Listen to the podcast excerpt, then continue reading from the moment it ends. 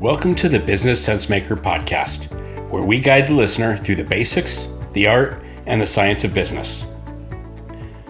I'm your host for this podcast, Dr. David Altunian, Associate Professor of Entrepreneurship and MBA Program Director in the Bill Monday School of Business at St. Edwards University in Austin, Texas.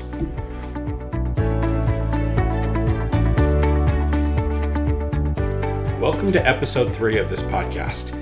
In this series, we'll be discussing business basics important to anyone running a business, involved in a business, or just interested in how business works. While this podcast is intended for those that may not have formal training in business, this series should hopefully have nuggets of new information for everyone. Today, we're going to cover the organization and orientation of business. And I'm trying something a little new since, as you all know, this is only the 3rd episode of my podcast. And I've invited my daughter, Jessica, to join me for this conversation. Jessica is a marketing manager for an education technology company in New York, so she's the perfect target audience for this podcast. So, Jessica, I want to welcome you. Hi, Dad. Hi, honey. All right. So, today what we're going to talk about is this is a follow-on to episode 2, where we talked about the structure of business. And we talked about there are functions of business, there are business organizations, and then there are domains and disciplines of business. And at the end of the last podcast, I talked about the orientation or the facing components. So, we talked about the 3 major focus or orientations are customer-facing functions, internally facing functions, and externally facing functions.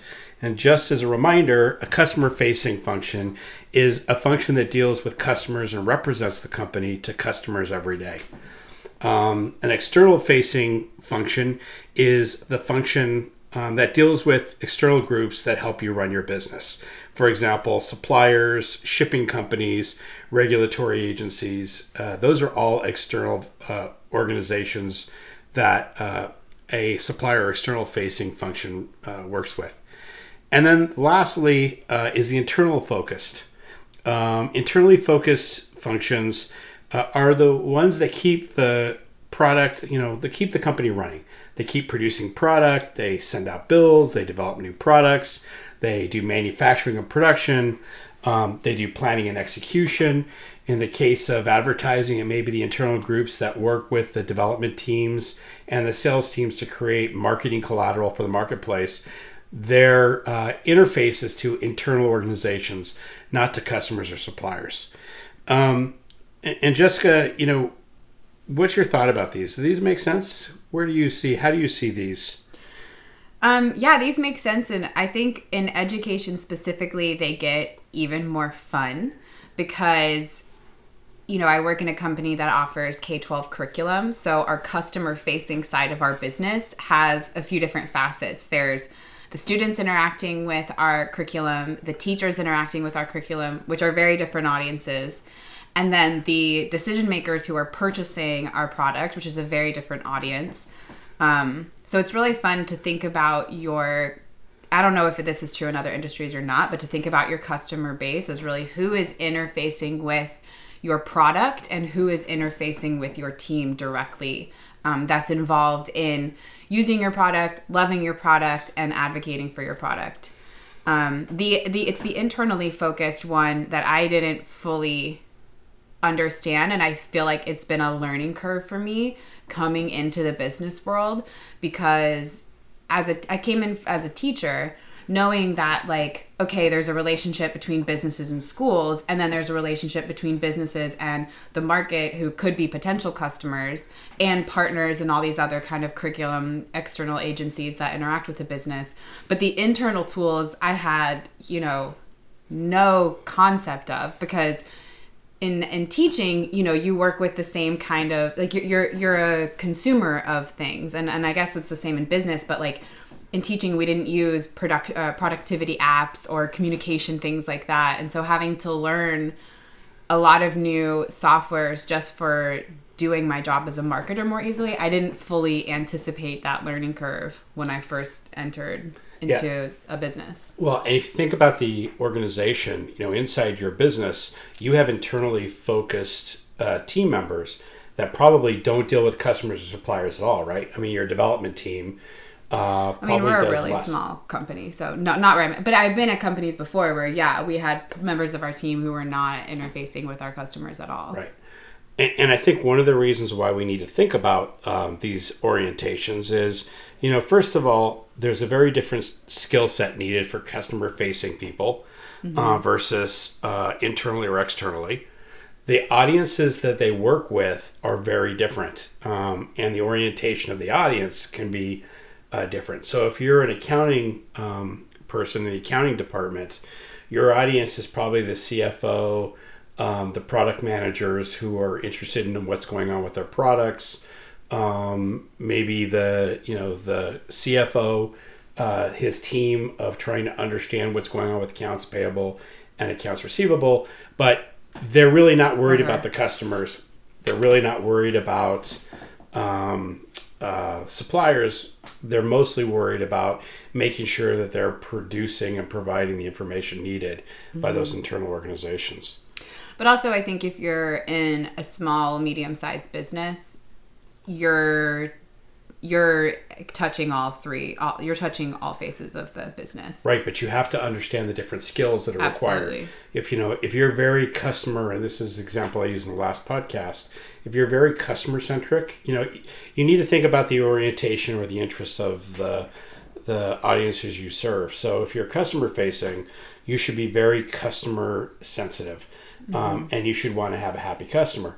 But if you're supplier facing, you want to understand the needs of the supplier, but you don't want to satisfy the supplier to the point that you're, risking your own business. So, you need to understand the audiences and what they're looking for. The other thing to think about is some of these orientations are revenue generating and some are cost generating. So, it's easy to justify hiring salespeople because they're customer facing and they bring in revenue. You'll find a lot of organizations will skimp on customer support because they're considered a cost generator. But the reality is that they affect revenue directly. If a salesperson does a good job getting an account, but you don't have a good support team, you've wasted that effort. So, understanding for all three of them which ones are cost generating, which ones are revenue generating. I'll give you another example in accounting. The accounts payable person is, it's a cost. You're hiring somebody to pay the bills. But accounts receivable person actually brings revenue back in by collecting on invoices. And a really good accounts receivable clerk is critical. Because they improve your cash flow, they make sure you have cash on hand. So, this is the other reason why I want to think about these external, facing, customer facing and internal facing jobs. Well, and I think another interesting reason for understanding these three factors is if you're someone like me and you're coming into a business from a non-business background, it can really help you understand how you can contribute the most value to a team. Because I know something like imposter syndrome is very common for people who don't have a thorough background in whatever field they're entering. So even though I had the education background, I didn't have the business background. And the first few years of working in a business was just full imposter syndrome. And so understanding how you can contribute the most value, whether you're in a revenue generating role or a cost role, but that is, you understand the ways that you're contributing value and the different ways, really the nuances of which you're communicating with customers or your internal team or the market. It's just a value add for you to grow yourself professionally. Right. I agree with that. Well, and one of the things that an employee does for a firm is they act as an agent for their constituency. So, if you're a customer facing person in an organization, you act as an agent for the customer. If you're a supplier or an external facing person in an organization, you are really representing your company to that supplier base. You're the agent for the company to the suppliers or the external sources. And if you're an internal facing person, you're acting as the agent for the organizations you serve. So if you're the finance person doing treasury, you are actually the agent for the different divisions of the organization that may have global, currency issues. Mm-hmm. And why this is important to know is that, if you understand this, you can understand what skills you need to develop to maximize your effectiveness in the role. And as you said, sometimes in a small organization, you play all three roles. Yeah. But you have to be able to understand who you're acting as the agent for at the time mm-hmm. and maximize it. And I see people get in trouble sometimes because they'll be treating the supplier like they're the customer, for example, and fighting on the supplier's behalf inside the organization, which is not really the role of that person. Mm-hmm. But if they're customer facing in their main job, it's easy to get confused about that. Yeah. So I would say that's one of the things to think about. A client facing person, really their job is to help understand the client's needs and solve customers' needs, wants, and problems. For example, if you talk about a restaurant, because through this series I've been using restaurants, mm-hmm. everybody goes to them, they understand them. Mm-hmm. The waitstaff is a great example of customer facing. They really are focused on understanding what the customer wants, making sure they know what the customer needs in terms of mm-hmm. the things they want with their food. Make sure they're happy. And they represent the customer back to the kitchen. Yeah. And if a customer isn't happy, then it's their job to resolve the customer's problem. That's a customer-facing position. Indeed.com has an excellent article on the 9 traits of successful customer-facing employees on their website. And I would really highly recommend going and looking at that. 9 traits. Good thing for you, too.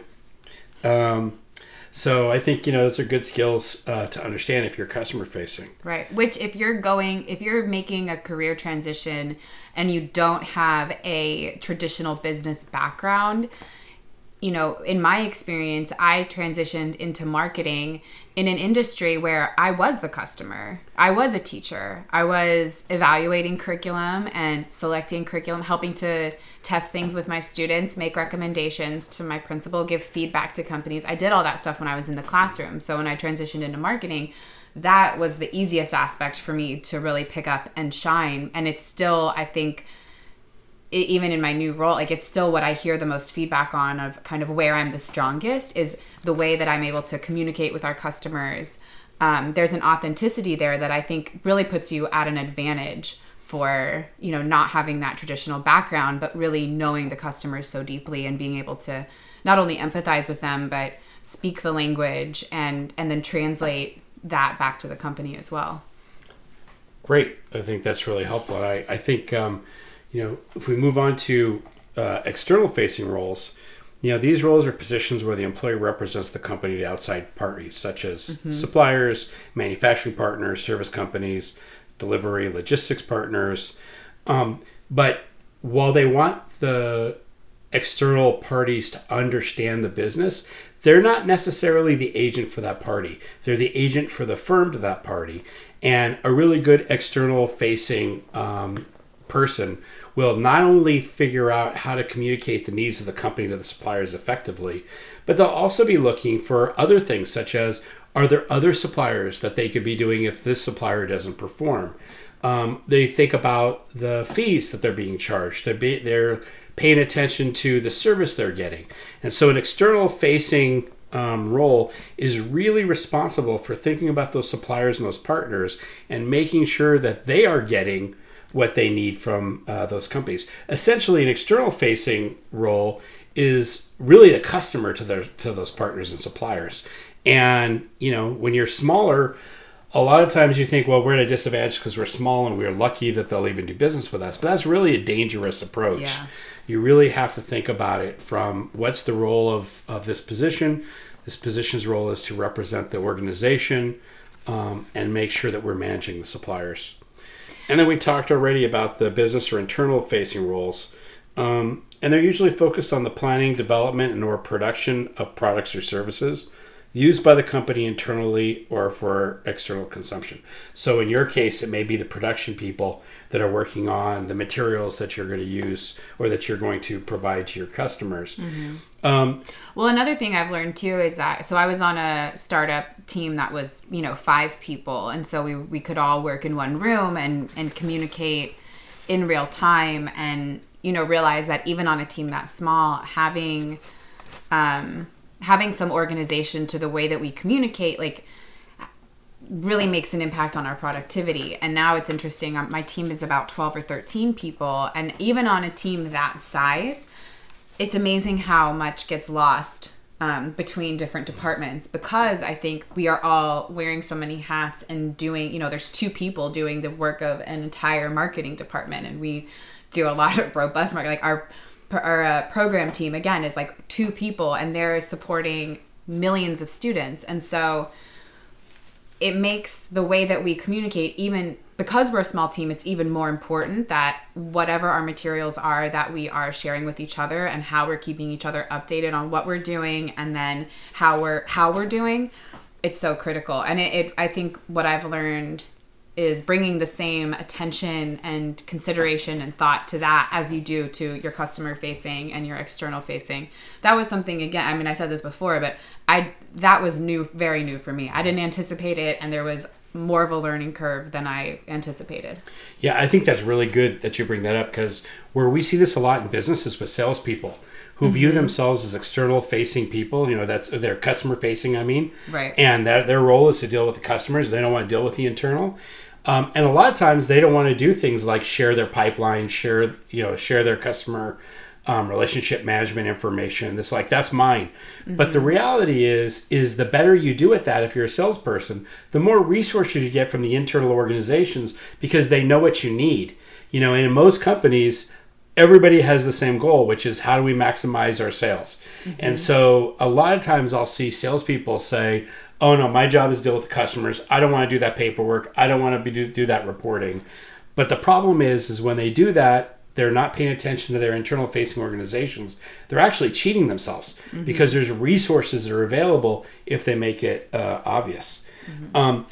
An example, though, of a purely internal facing role is in the restaurant, if we stay with that, the line cooks are mm-hmm. an internally facing role. Totally. Matter of fact, you don't want somebody with grease all over their apron going out and talking to customers. Right.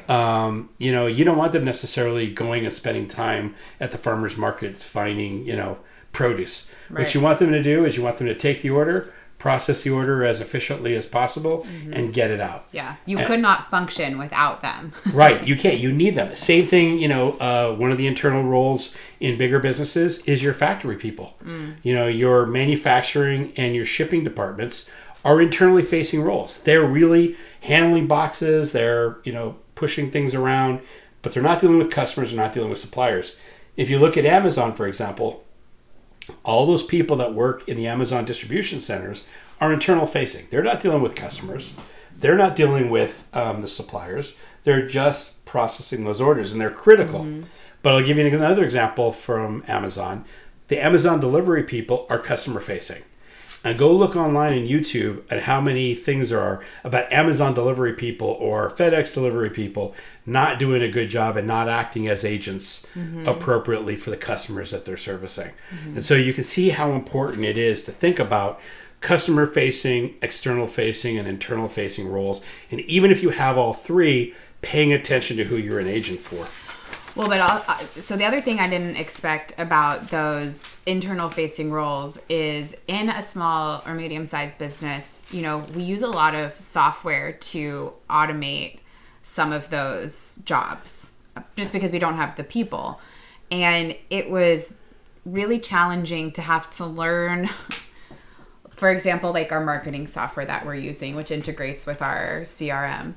It was so challenging to learn the software, which is built for these like business, like these marketing processes and principles that like I'm just not super familiar with.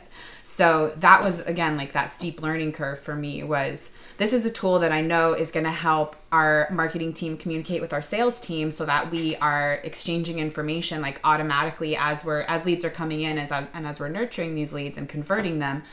But I am not well enough versed in the nuances of like setting up campaigns and like managing massive lists of leads. And so having to learn the software while also kind of refreshing and learning all these new principles, which I was like loosely familiar with, but didn't know well enough to use the software well right off the bat. It was just a longer learning curve than I anticipated.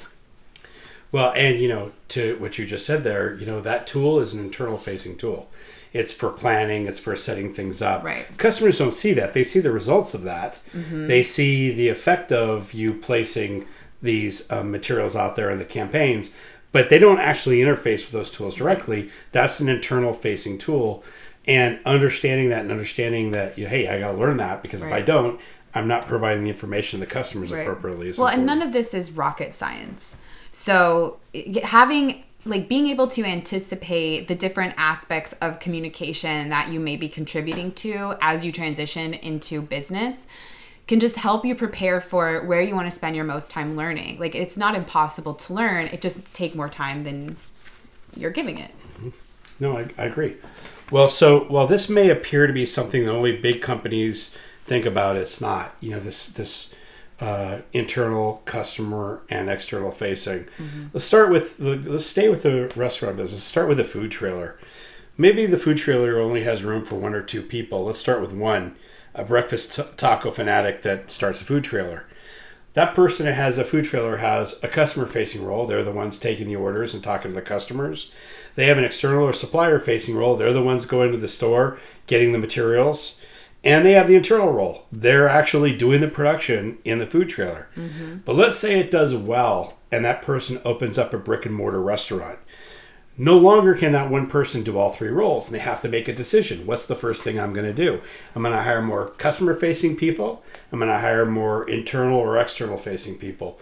And if you were successful with the food trailer, maybe you just hire customer facing. You get somebody to be at the front and, you know, seat people, take the orders and collect. And you cook and you do the shopping and the, you know, the materials. You're doing the supplier or external facing, and you're doing the internal facing. But you know that can't go on forever. And as you start growing, you get more customers.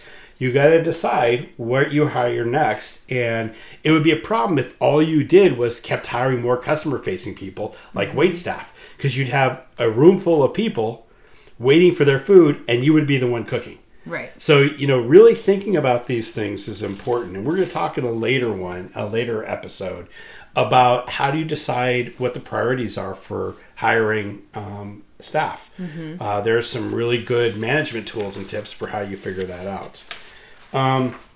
So, you know, I think I said this in the last time, you know, one of the things that's important is that you need to focus on these areas, because you have to think about this concept of being clear about the roles and responsibilities and making sure that you're not playing five-year-old soccer, my favorite term, which is everybody chases the same ball and no one plays a role.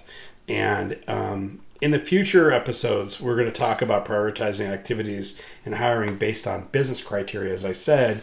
But I really wanted people to understand from the last podcast episode number 2, we talked about the functions of business. Things like marketing, sales, support, human resource, administration. And on this one, we spent a much deeper dive into the orientation of those organizations and those roles.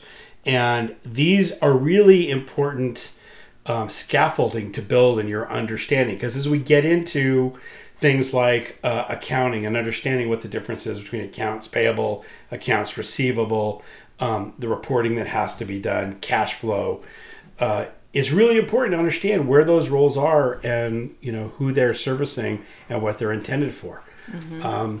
Any last thoughts you have on this? Does this make sense to you? Yeah, it does make sense to me. It's kind of bringing me to, you know, because when I think back, so I left the classroom and I joined a startup here in Austin, really, really tiny, wonderful company.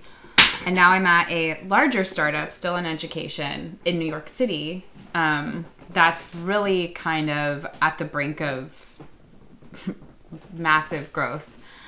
And one of the hardest things about entering this industry on the business side and thinking about how are we going to create a profitable company that grows and grows and grows is where is our revenue coming from? Which in the restaurant example, it's very clear. You sell food, you make money. But in a lot of industries, it's not necessarily as clear, especially education. How are you becoming profitable? Where and how are you making money? I think a lot of like app developers face this sort of question. Are you trying to go for this huge user base, or are you trying to sell something? And so I think that having clarity on what that pathway is and how these different communication facing aspects play into how you're going to make money is really, really critical. Because, you know, I hear your example of like 5-year-olds playing soccer where you're all chasing the ball, but on a small team, like everybody has different roles. So even if you're all chasing one ball, you're doing that in what looks like very different ways. So you may not recognize that you're all chasing one ball. Or that everybody's chasing like ball. Everybody's not even chasing the ball. Everybody's like chasing a butterfly and like not even paying attention to the game. So I think being able to take a critical look at where you're investing your time and your effort on, is it on your customers? Is it on your external supply? Is it on your backline production?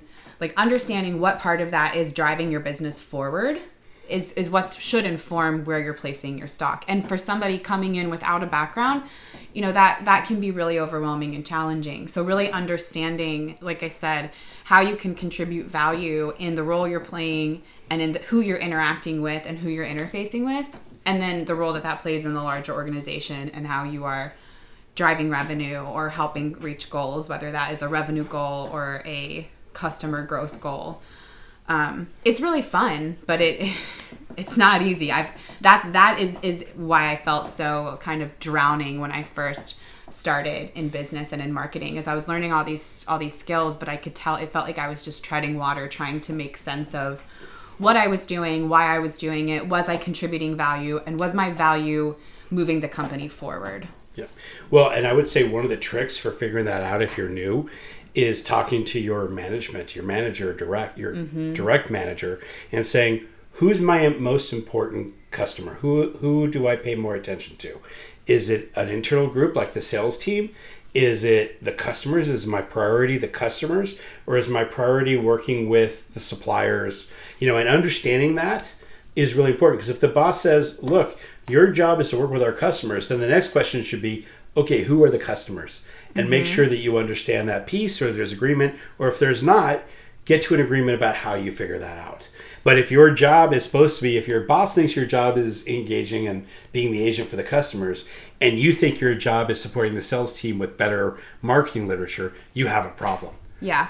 So, but I'll also say, if you are coming in from a non-business background, and I'm just saying, if you're someone like me, you are entering the business world because you know, you have a reason. You have a strong why. You want to bring value. You want to make change. And so I also would caution you, and maybe this is not good advice for everybody, not to default to what your manager tells you. But, you know, to take that next step and really contribute a lot of value, you want to get yourself to a level, I think, where you can also be advocating for where you think the investment makes sense. Say, hey, you know, I know that I'm spending 80% of my time on internal facing communication right now, but here's why I think I would contribute more value if I was to, you know, work on this part of the communication. Right. Or something. But so I will take to where you started with this. If I was your manager and you were drowning when you first came in, right. and you said that to me, right, I would say you're not understanding your job. Yeah. I think you have to get your feet under you and understand first from your direct manager what their expectations are, especially in the early stage, because you're trying to build your credibility in your organization. And it's really a problem if you don't know. But I do agree with you. As you get, you know, settled, you can't rely on what your manager said alone. You have to develop that. But you got to start from something. Right. Well, thanks, Jess. Which just goes to show that these understanding these principles and then continuing to revisit them isn't just important when you are first starting to walk into or think with a business lens, but as you continue to nurture your career and grow as a business person. Right. I agree with that. Well, and you know, again, as we go through this whole series, you know, we're going to do deeper dives in the different functional pieces. I think people will understand more of the nuances about what you're talking about. But I think that if you understand these high-level principles we talked about in these last couple podcasts, it sets you up nicely to be able to really dig deeper as we go into these deeper concepts. The other thing I would say is it's really helpful, if you don't understand what we're talking about, is look around the organization you work at and try to figure out what the functions are that different people do and who they're agents for. Who are they responsible to? And I will bet you will also find people that don't really line up to what you think they should be doing. Yep. And it stands out pretty quickly if you use those lenses. That's the end of this episode, and I hope that you enjoyed this, and this made the orientation of these functions a little bit clearer. And we look forward to talking to you in the next episode, when we will cover the legal structures of business. Thanks, Jessica. Thanks, Dad.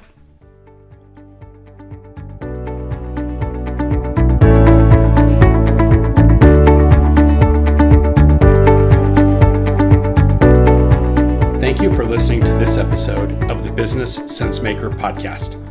More information about this episode or the podcast series is available at www.businesssensemaker.com.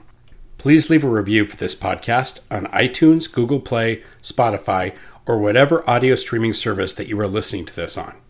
Until next time, take care.